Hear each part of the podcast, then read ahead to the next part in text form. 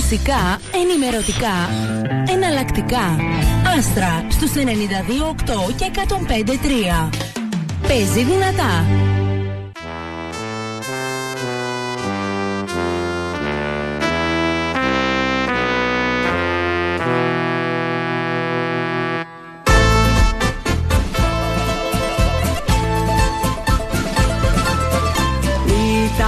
Σταθώ παιδί της δολιάς μάνας, προσευχή να μην το βρει ποτέ κακό.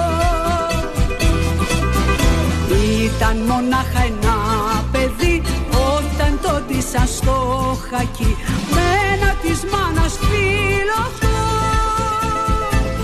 Οι άντρες δεν είναι δειλοί που πάντα σκάρι και σοφοί, πάνε στην πρώτη τη γραμμή, για ελευθεριά πεθαίνουν. Μα ήταν αμούστακο παιδί που δεν πρόλαβε φιλί, αυτό δεν το πάνε οι σοφοί που στα μπαλκόνια βγαίνουν.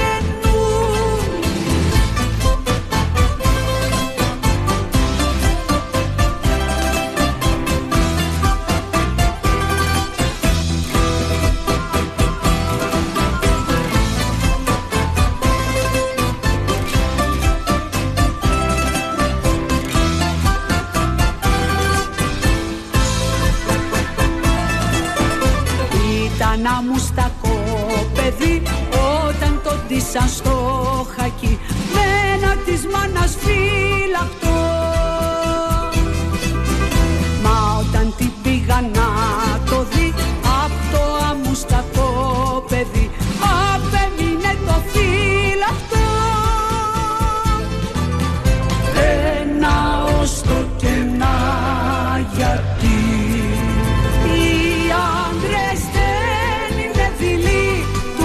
Σκάλι και σοφοί πάνε στην πρώτη τη γραμμή, για ελευθεριά πεθαίνουν.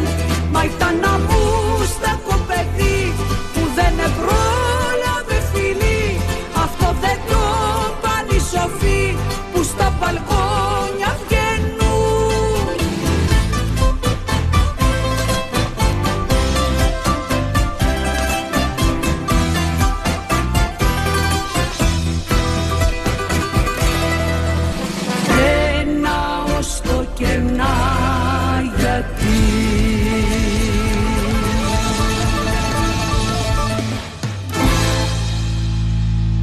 Καλή σας ημέρα κυρίες και κύριοι, είναι Τετάρτη σήμερα, 28 Σεπτεμβρίου του 2022. Κάναμε αρχή με ένα τραγούδι το οποίο ελάχιστες φορές ακούστηκε από μέσα μαζικής ενημέρωσης και από ραδιόφωνα.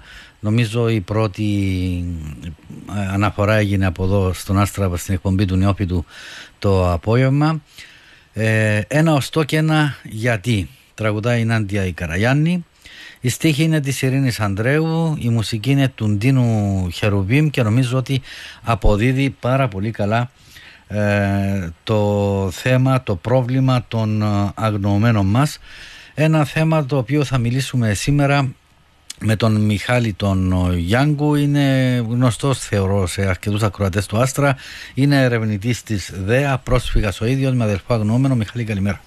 Καλημέρα και στους ακροατές που μας ακούν. Λοιπόν, ξέρω ότι είναι δύσκολο το σημερινό το θέμα από όλες τις απόψεις, και συναισθηματικά και πρακτικά, και θα έλεγα ότι όλα αυτά οφείλονται στις δυσκολίες που υπάρχουν στο να δοθούν πληροφορίες, να γίνουν οι έρευνες, να γίνουν οι εντοπισμοί των τάφων, οι εκταφές στη συνέχεια, οι ταυτοποιήσεις και όλα αυτά. Είναι μια μεγάλη ιστορία και δυστυχώς νομίζω αργήσαμε. Πάρα πολύ.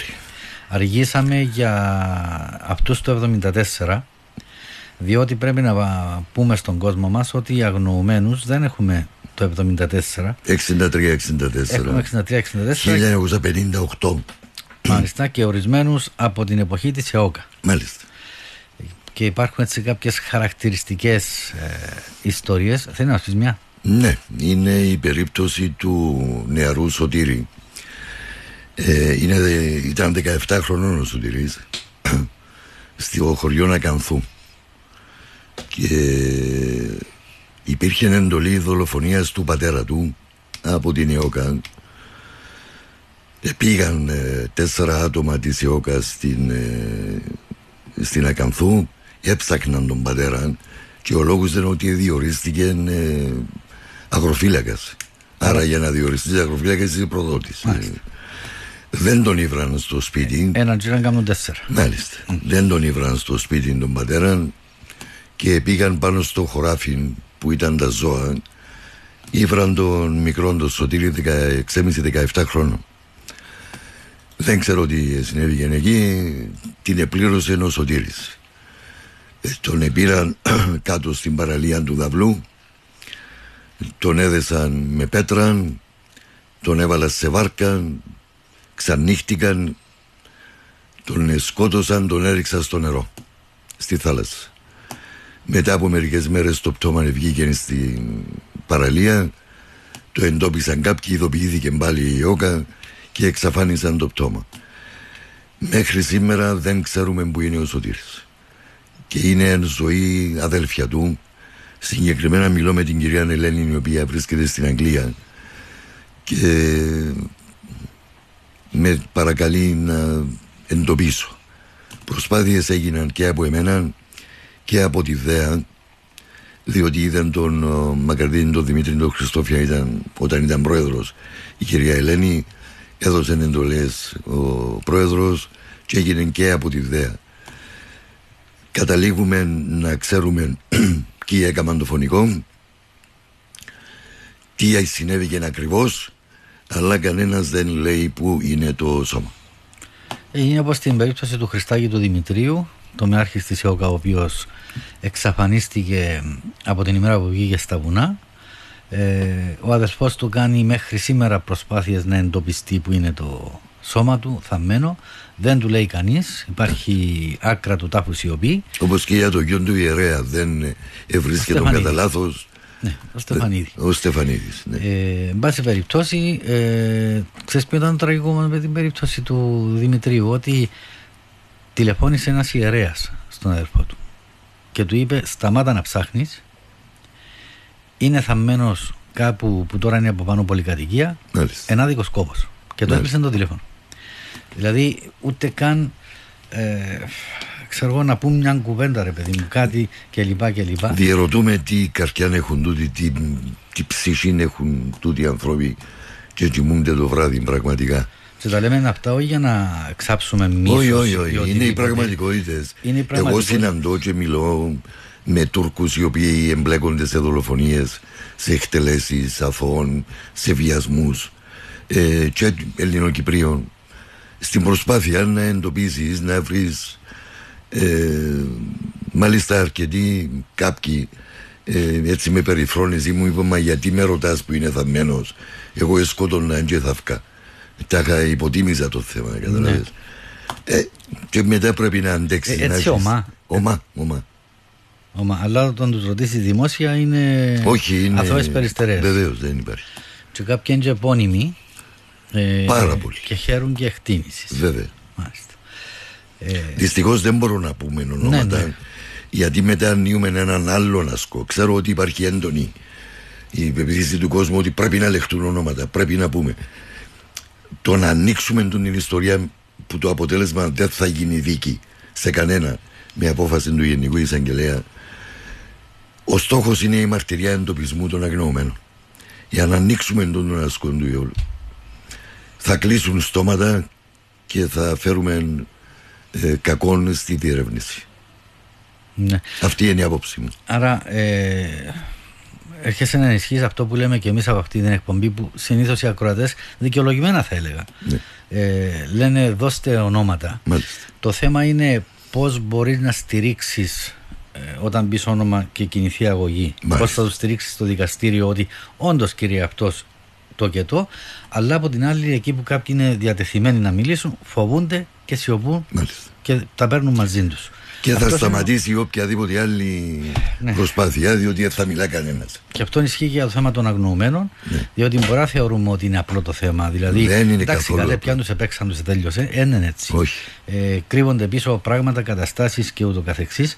Λοιπόν, αν και δεν το έχουμε μπει, ξεκίνησαν οι γραμμές. Να πάρουμε τη γραμμή που έχουμε τώρα, μιας και είναι ο ακροατής μας στην τηλεφωνική γραμμή. Αλλά να παρακαλέσω, δώστε μας χρόνο τουλάχιστον μέχρι τις 8:25 κάπου εκεί να μιλήσουμε με τον Μιχάλη.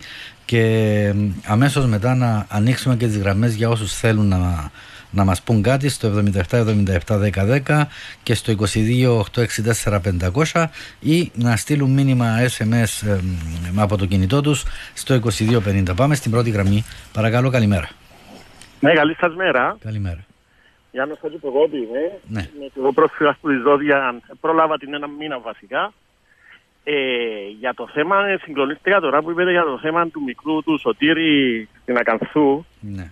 Και επειδή απαιτούμε σαν Κύπροι για τους αγνωμένους που είχαμε το 1974 από την Τουρκία να μας πει πού είναι οι αγνωμένοι μας, διερωτούμε γιατί δεν το κάνουμε το ίδιο με το σύνδεσμο αγωνιστών ΕΟΚΑ, να δώσουμε τα ονόματα των αγνωμένων που δολοφονήσαν σε εισαγωγικά ΕΟΚΑ που έθελε τάχα την ένωση με την Ελλάδα. Το δολοφονήσαν δεν είναι σε εισαγωγικά. Ο αγώνας είναι αντίον των κομμουνιστών, για να τα λαλούμε σωστά, διότι ήθελαν να φτιάξουν τους Εγγλέζους και πόσοι Εγγλέζοι δεν πεθάναν, 30-40. Παραπάνω, εντάξει, μεγάλο θέμα, τώρα μην το ανοίξουμε. Αλλά πρέπει να σταλεί επιστολή στο σύνδεσμο αγωνιστών. Κύριε, απαιτούμε να μάθουμε τι έγιναν τούτα τα άτομα τον καιρό που ήσασταν εσείς οι αντάρτες της Κύπρου. Μάλιστα. Και ωραία. Να μας απαντήσουν γραπτώς. Ευχαριστούμε πάρα πολύ, αγαπητέ Γιάννο. Διότι μόνο να τα λέμε μεταξύ μας δεν κάνουμε τίποτα. Επίθεση μόνο, επίθεση. Είμαστε στον αέρα, δεν τα λέμε μεταξύ μας. Απλώς τολμούμε να πούμε κάποια πράγματα. Ναι, να δράσουμε, να πάμε συνάντηση με αυτούς που υψώνουν το λάβαρο των ελληνικών και το προσκυνού. Και εμείς αγαπούμε την Ελλάδα, αλλά όχι. Ναι. Παρεκτρεπόμαστε. Ωραία. Ευχαριστώ, αγαπητέ μου. Θα ήταν μια καλή εισήγηση και θα αναμείνα μια απάντηση του. Ναι, ναι. Ευχαριστούμε πάρα πολύ. Να είσαι καλά.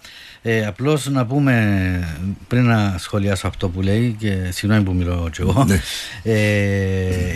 Η εκπομπή μεταδίδεται ζωντανά σε βίντεο από τη σελίδα του Άστρα 928 στο Facebook, για όσους θέλουν να την βλέπουν και ζωντανά.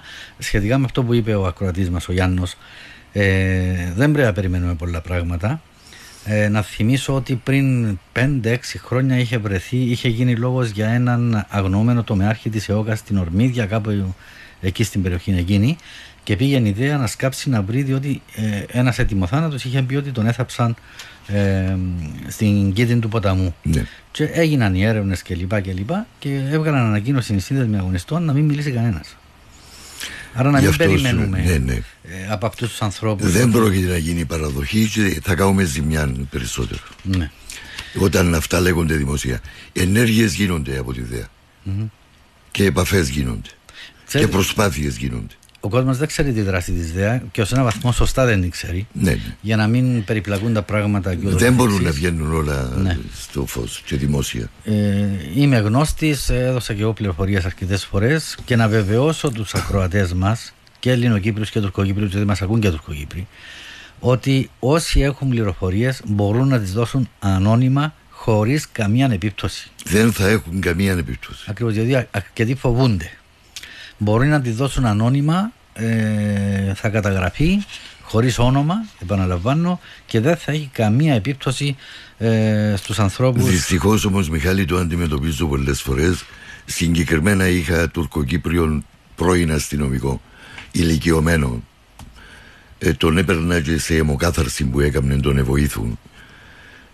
Μου είπε, εντάξει, θα σου πω δύο περιπτώσεις τις οποίες γνωρίζω.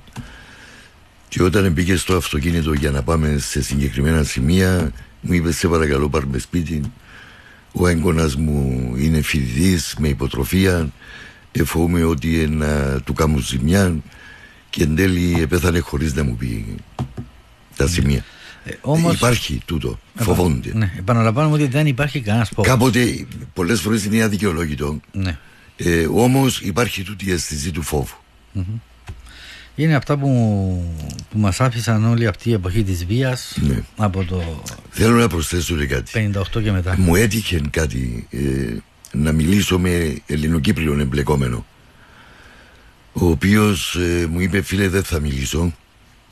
Δεν μπορώ να σκεφτώ καν ότι μπορεί τα εγγόνια μου να μάθουν τι έκανα εγώ στα 19 μου, 20 μου. Τρέμω μόνο στην ιδέα. Δεν πρόκειται να μιλήσω. Mm-hmm. Τουλάχιστον αυτοί με τους οι οποίοι σου μιλούν μετανιώνουν τουλάχιστον ή επιμένουν ότι ορθώς έπραξαν.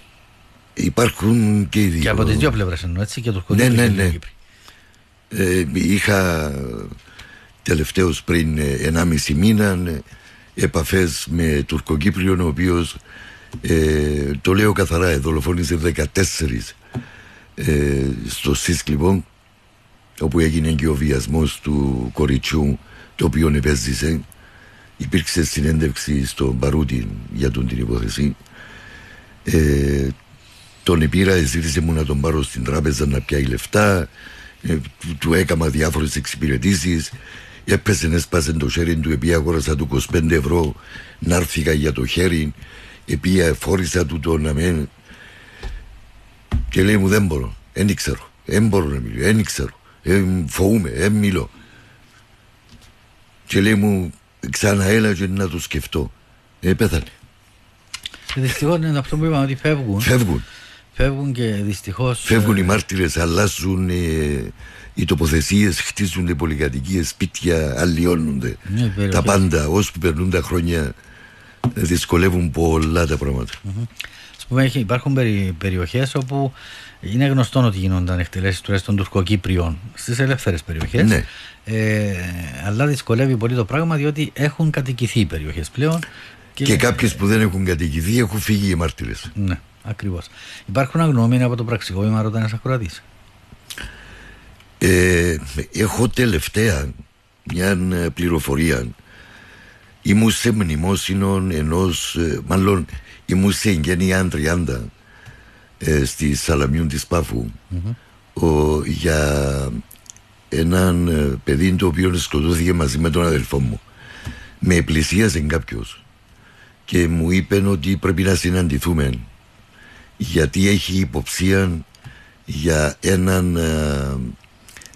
έναν νεκρόν στην περιοχή του Ρίκ, mm-hmm. και για τάφο. Εντός των ημερών θα έχουμε συνάντηση. Ερεύνησε μια περίπτωση για 2 αστυνομικούς του εφεδρικού ότι εκτελέστηκαν στους εργάτες. Όταν το έψαξα το θέμα, τα παιδιά του ότι παραδοθήκαν, συλληφθήκαν, γίνεται ένας καυγάς αν θα τους εκτελέσουν ή όχι. Εν τέλει επικράτησε η όψη να μην τους εκτελέσουν. Όμως ήταν αλήθεια ότι στην περιοχή θαύτηκαν 2. Τώρα αυτοί οι δύο, ναι, αυτοί οι δύο είναι Τούρκοι που την Τουρκία, οι οποίοι ήταν σε έναν άρμα το οποίο έπεσε σε Λάκκο, στην περιοχή του Ιερκού. Τους σκοτώσαν οι δικοί μας, τους βάλαν σε έναν αυτοκίνητο και γυρίζαν να δουν μόνο τους κάμουν, να τους δώκουν σε αστυνομία, και εν τέλει καταλήξαν να τους θάψουν στην περιοχή εργατών, εργάτες Δευτέρα. Μια σχεδόν άφερες αυτό. Αλλά δεν τους ενδιαφέρει τους Τούρκους να πάρουν Τούρκους. Αυτό θα σε ρωτούσα. Όχι, επειδή μιλούμε για Ελληνοκύπριους και Τουρκοκύπριους αγνοούμενους, είτε από το 1963 είτε από το 1974. Τούρκοι υπάρχουν. Ναι. Και δεν τους γυρεύει κανένας. Δεν έχει πάρει η Τουρκία DNA από τις οικογένειες, δεν ψάχνει Τούρκους στρατιώτες. Απλά ανακοινώθηκε στην οικογένεια, από ό,τι ξέρω, ότι έχουν πέσει μάρτυρες. Mm. Αλλά δεν, και να βγάλεις τα οστάκια τα πάρεις, θα έχουν που να τα δώσουν. Είναι γύρω στους 850 οι νεκροί τους, οι Τούρκοι στρατιώτες. Ποιον να πανάβρουν, δεν έχουν DNA. Ναι. Ξέρω περίπτωση και ακόμα 2 αξιωματικούς στην περιοχή Αγίου Ερμολάου, με κοντεμένο μες στα χωράφια. 2 αξιωματικοί οι οποίοι είναι θαμμένοι εκεί. Κάμα λάθος, μπήκαμε στην περιοχή μας, τους εσκότωσαν, εθαυτήκαν μέσα στα χωράφια για μένα. Αλλά δεν το ψάχνω, γιατί αφού δεν θα έχει αποτέλεσμα. Όχι, όχι. Σίγουρα δεν θα έχει αποτέλεσμα. Τώρα, εσύ έχεις αδερφόν αγνοούμενο. Ναι, τον βρήκα το 2009. Τον βρήκες, επειδή υπάρχει την περίπτωση της Άσσας που μάλιστα δεν δέχονται να πάρουν κομμάτια είτε από το γόνατο μόνο, ας πούμε, ότι αυτός είναι ο συγγενής σας. Έχω έντονη άποψη εδώ κομματάκι. Και ίσως να στενοχωρήσω ασσώτες, αλλά είναι η άποψη μου. Ναι, ναι, να μας την πεις. Όμως εσύ τον βρήκες ολόκληρο? Όχι. Ο αδελφός μου μαζί με τους 4 συντρόφους του σκοτώθηκαν στο ύψος Μαγκαλαμπάκι και έμειναν άταφοι για 4-5 μήνες. Στο μεσοδιάστημα πήγαινε ο Καραχασάν που τη δένιαν με εντολή του στρατού και τους έκαψαν, γιατί μύριζε η περιοχή. Επιέναν όρνεα, παλιά υπήρχαν γήπες. Ναι. Πιάνναν οστά, μετακινούσαν τα ζώα, μετά η βροχή κτλ. Ήβραμεν μερικά οστά από τον καθένα και τα εδέχτηκα. Αριστερής σιαγώνα, αριστερό βραχίωνα, και τα εδέχτηκα. Όπως τα εδέχτηκαν και οι άλλες οικογένειες. Ταυτοποιήθηκαν. Ταυτοποιήθηκαν και τα εθάψαμε. Και έκλεισε για μας αυτή η πληγή. Ησυχάσετε. Βεβαίως. Πηγαίνω στον αδελφό μου.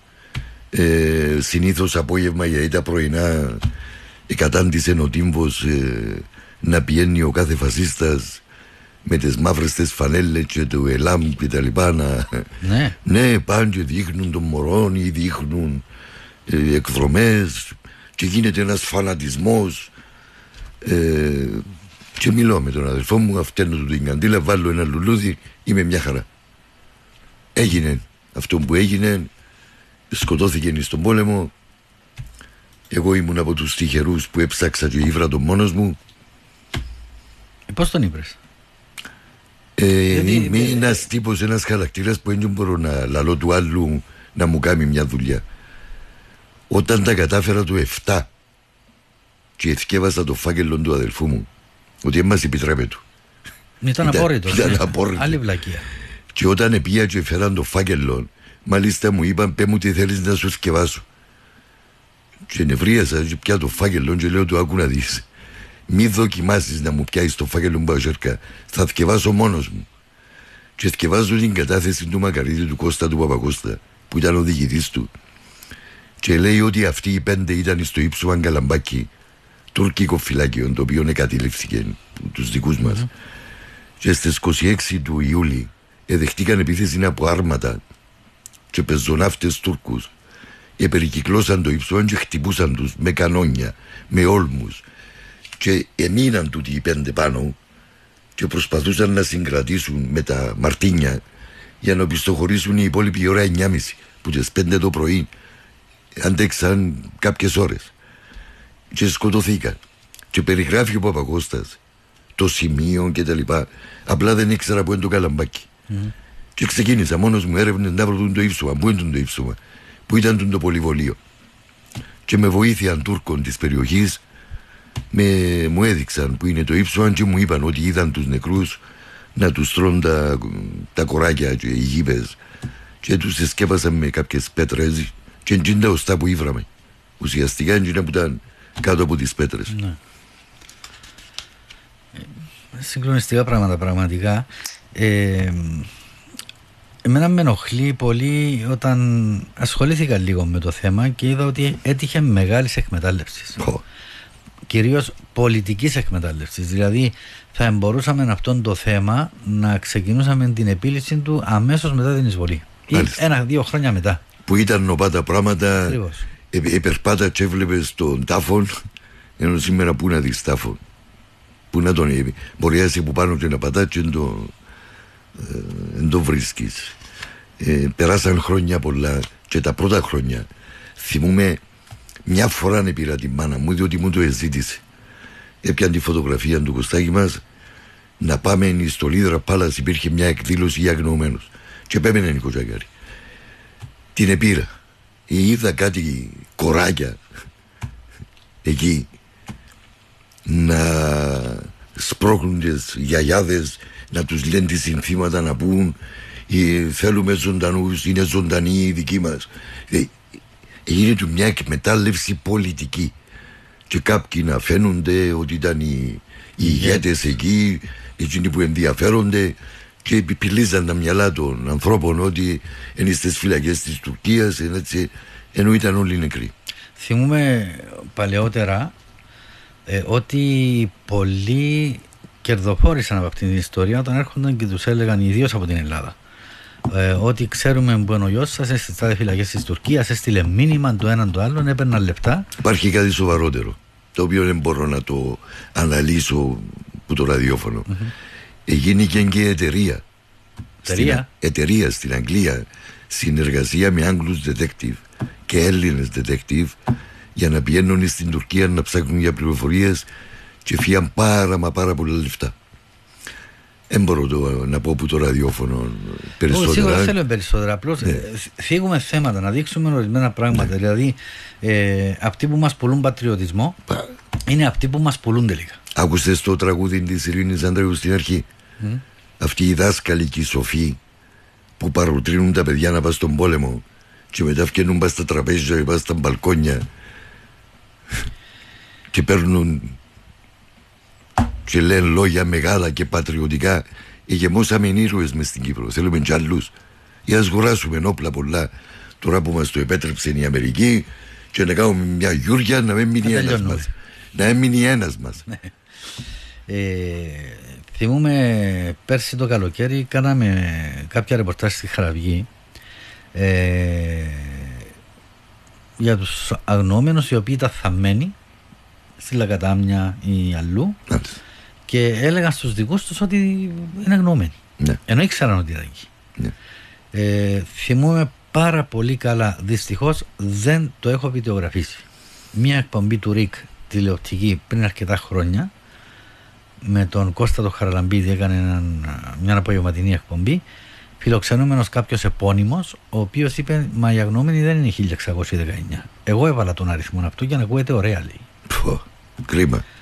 Λοιπόν, εδώ μπορώ να προσθέσω να σου πω ότι τούτοι οι νεκροί μας στο κημητήριο Κωνσταντίνου και Ελένης και Λακατάμια αφαιρεθήκαν από των αρχικών καταλογών 126 άτομα, τα οποία εθάψαμε εμείς στις απεδόπεριοχές, στις ελεύθερες περιοχές.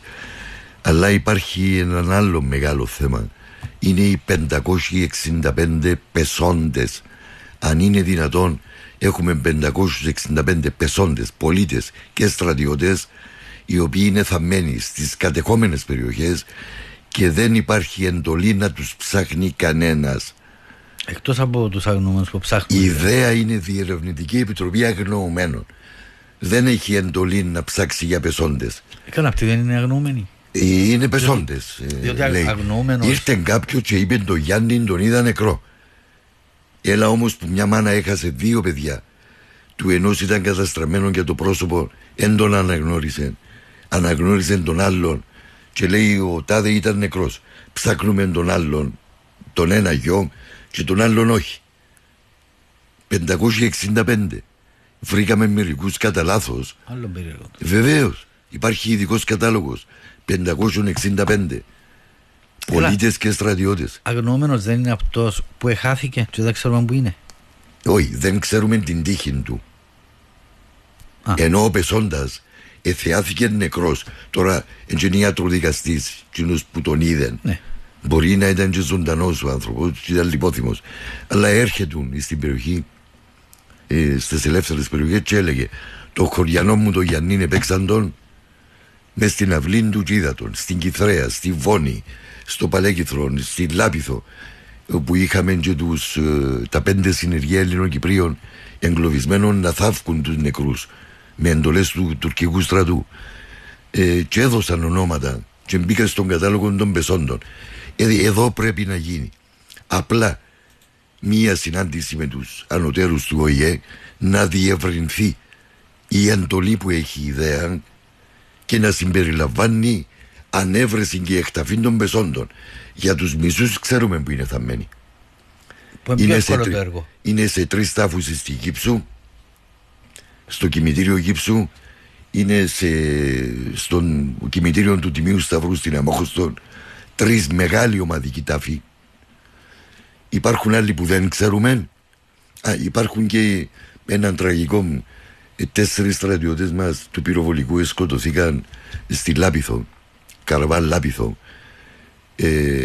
την πρώτη εισβολή.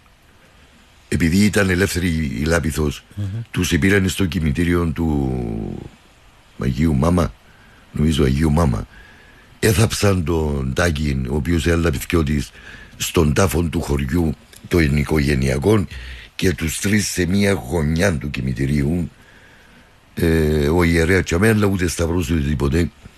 Ο ένας ο πατέρας ξέρει ότι ο γιος του εντζαμέ δεν θέλει να γίνει εκταφή. Οι άλλοι δύο ζητούν που να μεριμνήσω να γίνει εκταφή, θέλουν το στάδιο των παιδιών τους.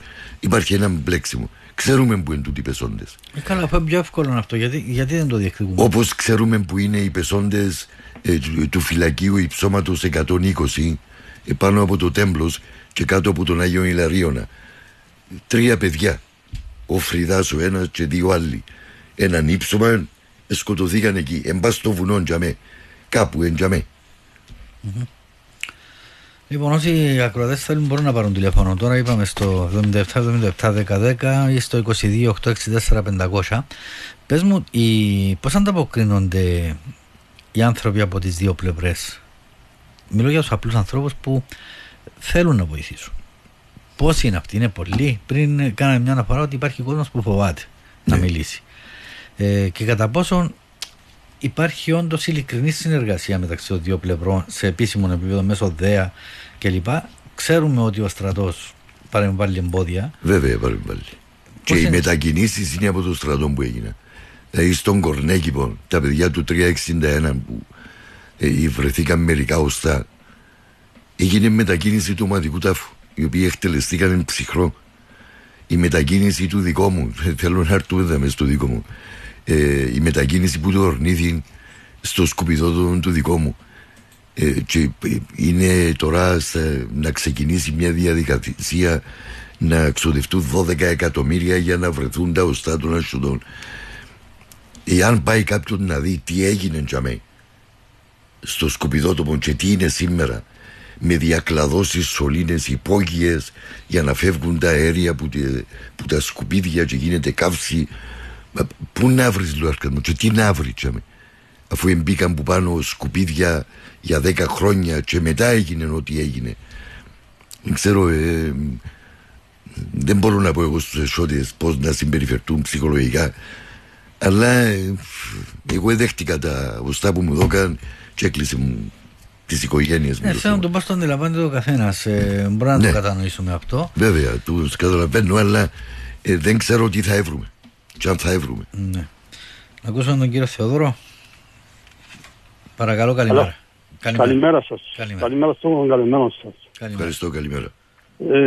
Θέλω να επικοινωνήσω μαζί σας, γιατί έχω και εγώ αδερφαγνωμένο, τον οποίο μέχρι σήμερα δεν μας είπαν τίποτε. Πού χάνεται? Χάθηκε στην Κερίνια συγκεκριμένα, ήταν στο 251, στη Λιζόδισσα. Μάλιστα. Και οι πληροφορίες που μου είπαν κάποιοι, και ο λοχαγός του τότε που μας έκανε τον ήρωα, ναι, είπαν ότι επειδή έβαλε μπάστα πάω ο αδελφός μου, ήταν ο άνθρωπος ο οποίος καθυστέρησε τα άρματα για να μπουν στην Κερίνια. Και όταν τον ερώτησα, είδε τον αδελφό μου σκοτωμένο, και λέει μου όχι. Ήβρα στρατιώτες που ήταν μαζί του, οι οποίοι τους ερώτησα, κανένας δεν μου είπε τίποτε. Και το άλλο που ήταν... Μπορώ να έχω το όνομα του αδελφού σας? Είναι πολύ κασπός. Το επίθετό μου? Χριστάκη Χριστόφια.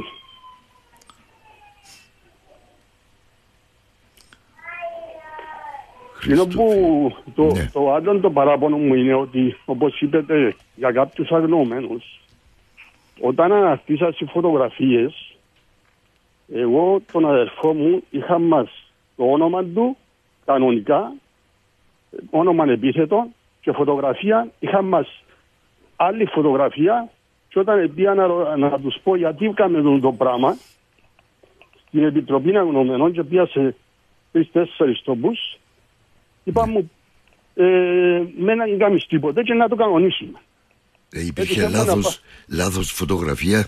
Λάθος φωτογραφία και επιμέναση και είχαν τη φωτογραφία τη λάθος και πήγαινα σε κάποιους τόπους που ήταν ανατιμές φωτογραφίες και έβρισκα και μάλιστα κάποιος κύριος είπε μου, ξέρεις εύκολα κάποιες φωτογραφίες και όπου βλέπεις εσύ να μου τηλεφωνάς να πάρεις αλλάς σου. Μάλιστα. Τόσον απλό. Τόσον απλό. Τώρα, ήθελα να σου πω κάτι για το 251, αγαπητέ φίλε. Ναι. Το 251 είναι μεγάλη, πραγματικά δύσκολη περίπτωση, γιατί το 251 χάνονται πάρα πολύ και χάνονται σε διάφορα σημεία. Κάποιοι του 251 έφτασαν μέχρι το πικρό νερό του Καραβά, ναι, πολύ κοντά στην Απόβαση. Έγιναν μάχες εκεί, χάνονται άτομα. Άλλοι μετά από μάχες προσπάθησαν να διαφύγουν μέσω του χωριού Τέμπλος και δεν ήξεραν ότι ήταν τουρκικό το χωριό πολύ, επειδή ήταν ξένοι. Εδώ μέσα στο χωριό Τέμπλος έγινε σφαγή. Έχουμε πάρα πολλούς αγνοωμένους και στο χωριό Τέμπλος. Όσοι καταφέραν να διαφύγουν που το 251, οι περισσότεροι εφήγαν μέσω από το χωριό Κάρμη. Τριμήθην Κάρμη, ευγήκαν προφήτην Ηλίαν και κατέβηκαν από το βουνό προς τα Πάναγρα ή προς τον Άγιο Ερμόλαο. Είναι πολύ δύσκολη η περίπτωση. Χρειάζεται η συνεργασία των Τούρκων, των τουρκικών αρχών, ιδιαίτερα του στρατού, για τι έγιναν οι νεκροί. Σίγουρα έγινε περισυλλογή των νεκρών, διότι έχω μαρτυρία ότι τους νεκρούς επέρναν ένα συνεργείο μετά από κανένα μήνα και έβαλαν τους ασβέστη για να μην μυρίζουν, και μετά τους έχουν κάνει περισυλλογή. Έγινε περισυλλογή. Πού έβαλαν τους νεκρούς? Δεν υπάρχει απάντηση. Χρειάζεται η συνεργασία των Τούρκων. Πώς αλλιώς να βρούμε τους νεκρούς μας, τους αγνοωμένους μας? Μα κοίταξε, εκτός τούτου και οι δικοί μας που ήταν, όταν ο λοχαγός του μου είπε ότι έπιασαν τον ο ίδιος και πήραν τον κάτω, ναι, και ήταν 4 άτομα, εχωστήκαν οι 3 και έμεινε μόνος του αδερφός μου και βάλε μπας τα άρματα. Μάλιστα. Και για μες σταματά, δεν λέει παρακάτω. Μάλιστα. Πέντε Μιχάλη, πώς μπορεί να πηγαίνεις μαζί σου ο κ. Θεοδωρός? Ναι, εγώ θα ψάξω να δω τι έχουμε μέσα στο φαγγελό. Είναι ο Άγιος Γιώργιος ξεχωριστά. Κύριε Θεοδόρε, πάρτε με. Υπάρχει μαρτυρία. Αν είναι, πάρτε με στο 99-620-322. Εντάξει, ευχαριστώ. Παρακαλώ. Να είστε καλά. Ευχαριστούμε πολύ. Δεν ξέρω, νιώθω πολύ περίεργα. Πραγματικά. Πόσο μάλλον εσύ. Κάμνω εικόνα της περιοχής τώρα. Ναι. Διότι παντού όπου έγιναν μάχες, έχω πάει εκατοντάδες φορές. Τελευταία έχω άλλη μαρτυρία για έναν πηγάδι. Υπάρχει η περίπτωση του μνημείου των Τούρκων εκεί στην Απόβαση. Ναι. Που έβαλαν και πλοίο τώρα. Ναι, έβαλαν και πλοίο. Όπου είναι μετά το πλοίο, προς το πικρό νερό. Έχουν κάνει ένα μουσείο με τα άρματα μας, με τα πυροβόλα, ναι, μας κτλ. Ναι, ναι.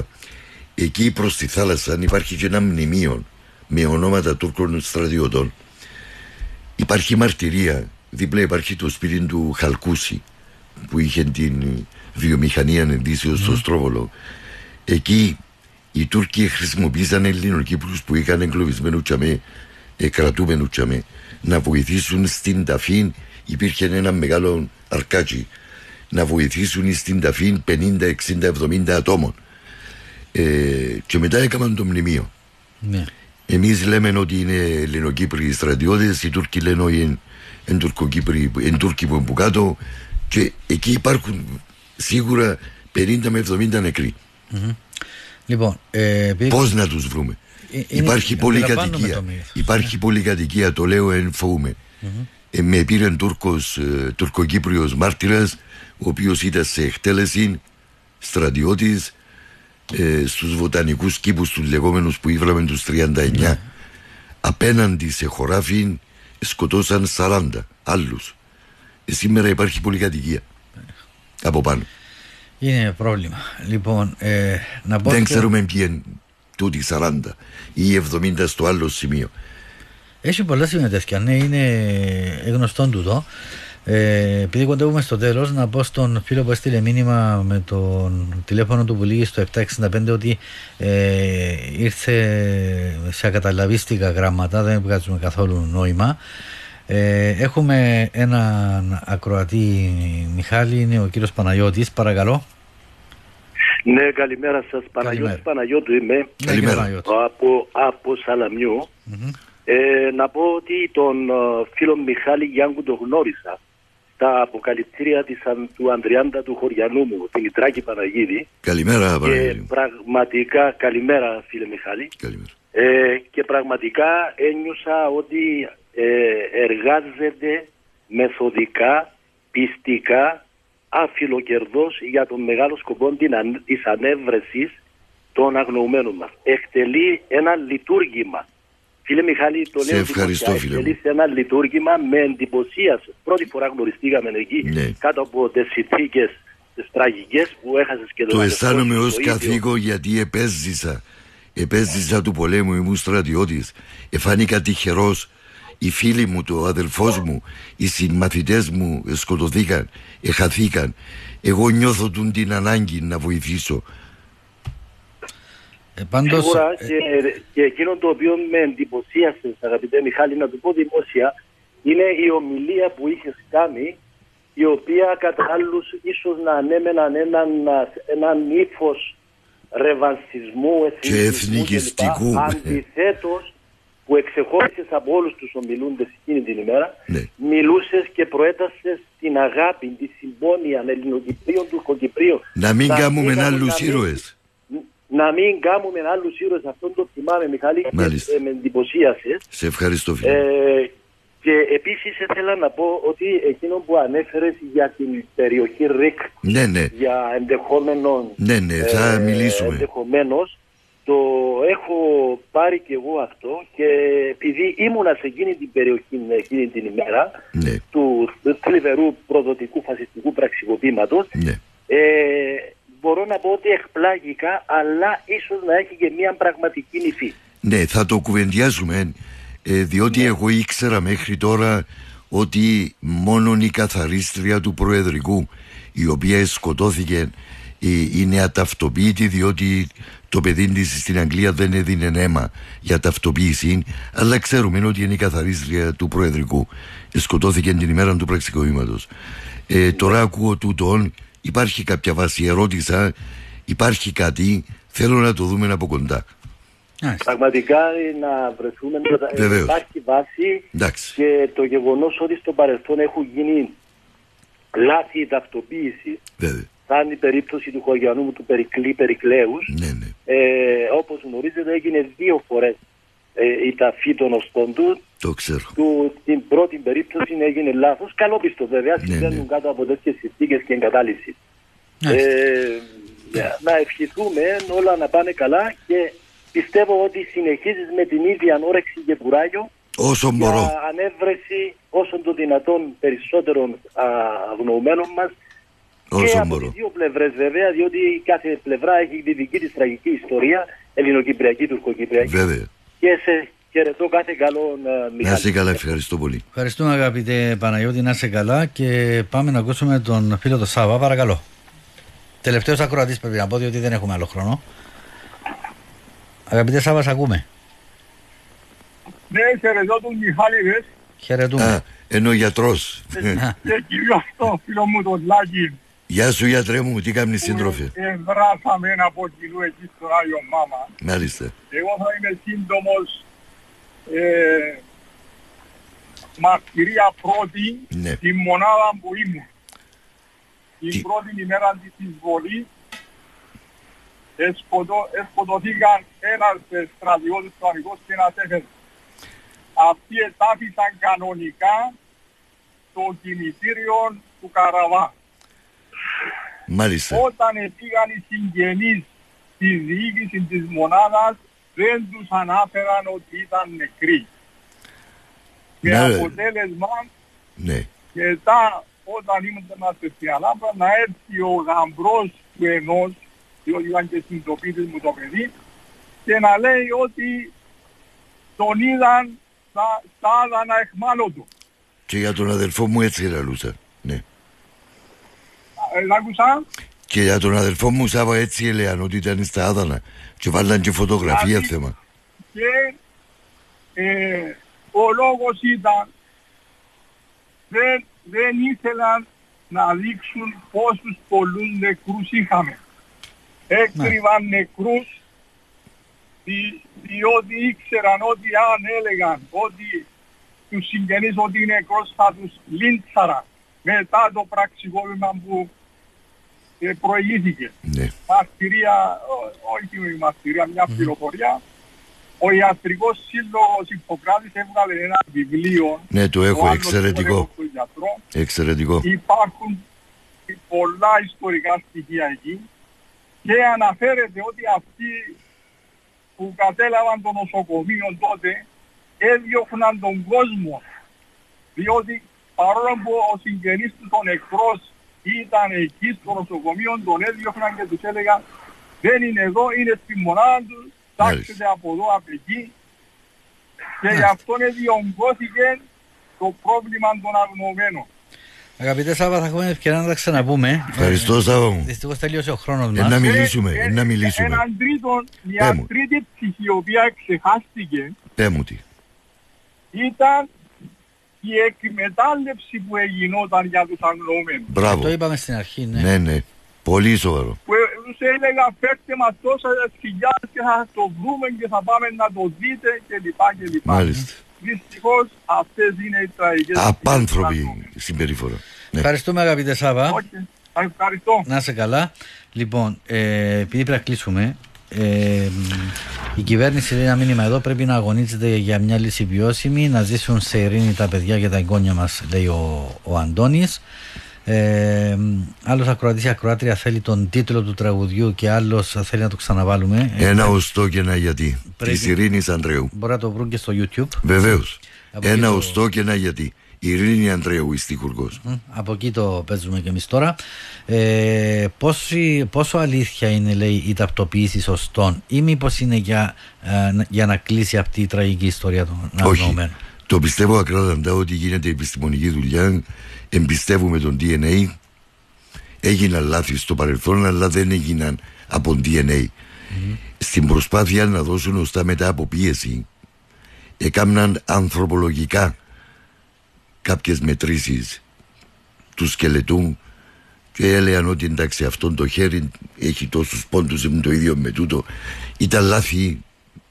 Μερικά λάθη μεθοδολογικά κάτω από πίεση. Λοιπόν, εγώ δεν ρωτούμε σε τούτον τον τόπο τι κάναμε σωστό ακόμη και στο... Είμαστε μέτροι, Μιχάλη. Τον αγνωμένο, λέει ο Τάκης. Σε όλα. Τα κάναμε μαντάρα. Είμαστε μέτροι σε όλα. Κάτω από το μέτρη. Κάτω από το μέτρη. Κυρίως σε θέματα ανθρωπιστικά που βάζουμε πάνω από όλα κάποια συμφέροντα και να μην θυγούν κάποιοι σε ψηλά δώματα οι οποίοι φέρουν τεράστιες ευθύνες. Πάντα τα ψηλά δώματα είναι το... Λοιπόν. Εμείς είχαμε τσιμινιάν, είχαμε τσάκι. Ακριβώς. Εμείς ήμασταν στα πατώματα. Στα πατώματα. Ήταν στα... Λοιπόν, ευχαριστώ πάρα πολύ αγαπητέ μου Μιχαλή. Να είσαι καλά, έχουμε πάρα πολλά να πούμε. Μακάρι να είχαμε περισσότερο χρόνο. Θα τα ξαναπούμε. Ευχαριστώ το σταθμό μας, εσένα προσωπικά Μιχαλή, και όλους όσους συνεργάζονται μαζί μου, Τουρκοκύπριους, Ελληνοκύπριους, και όσοι γνωρίζουν οτιδήποτε, παρακαλώ να τηλεφωνούν στην υπηρεσία ή και σε μένα προσωπικά αν θέλουν. Για να δώσουν την πληροφορία τους. Μπορεί να είναι το κομμάτι του puzzle που μπορεί να κλείσει μια υπόθεση. Πότε δεν ξέρεις, ναι. Ναι. Λοιπόν, ευχαριστώ ακόμα μια φορά. Παρακαλώ. Ακούμε ξανά το τραγούδι ως επίλογο. Πάμε σε διαφημίσεις και επιστρέφουμε με το αθλητικό παράθυρο, κυρίες και κύριοι.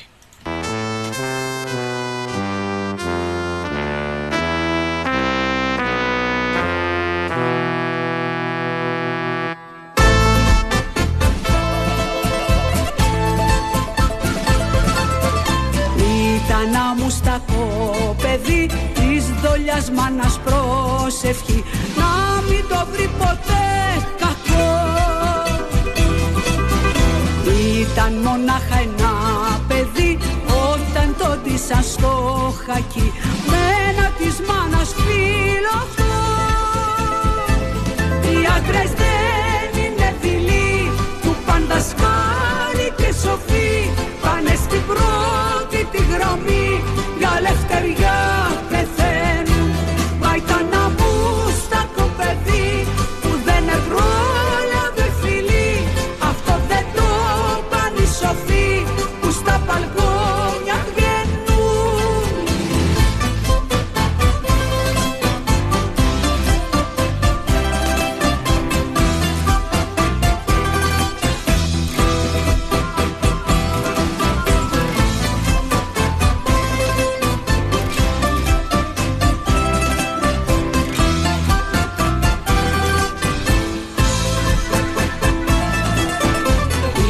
ξανά μου στακό παιδί όταν το ντύσαν στο χακί με ένα της μάνας φύλακτο.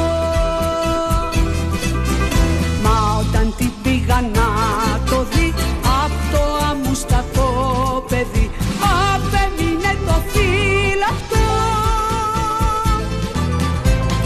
Ένα ως το κενά γιατί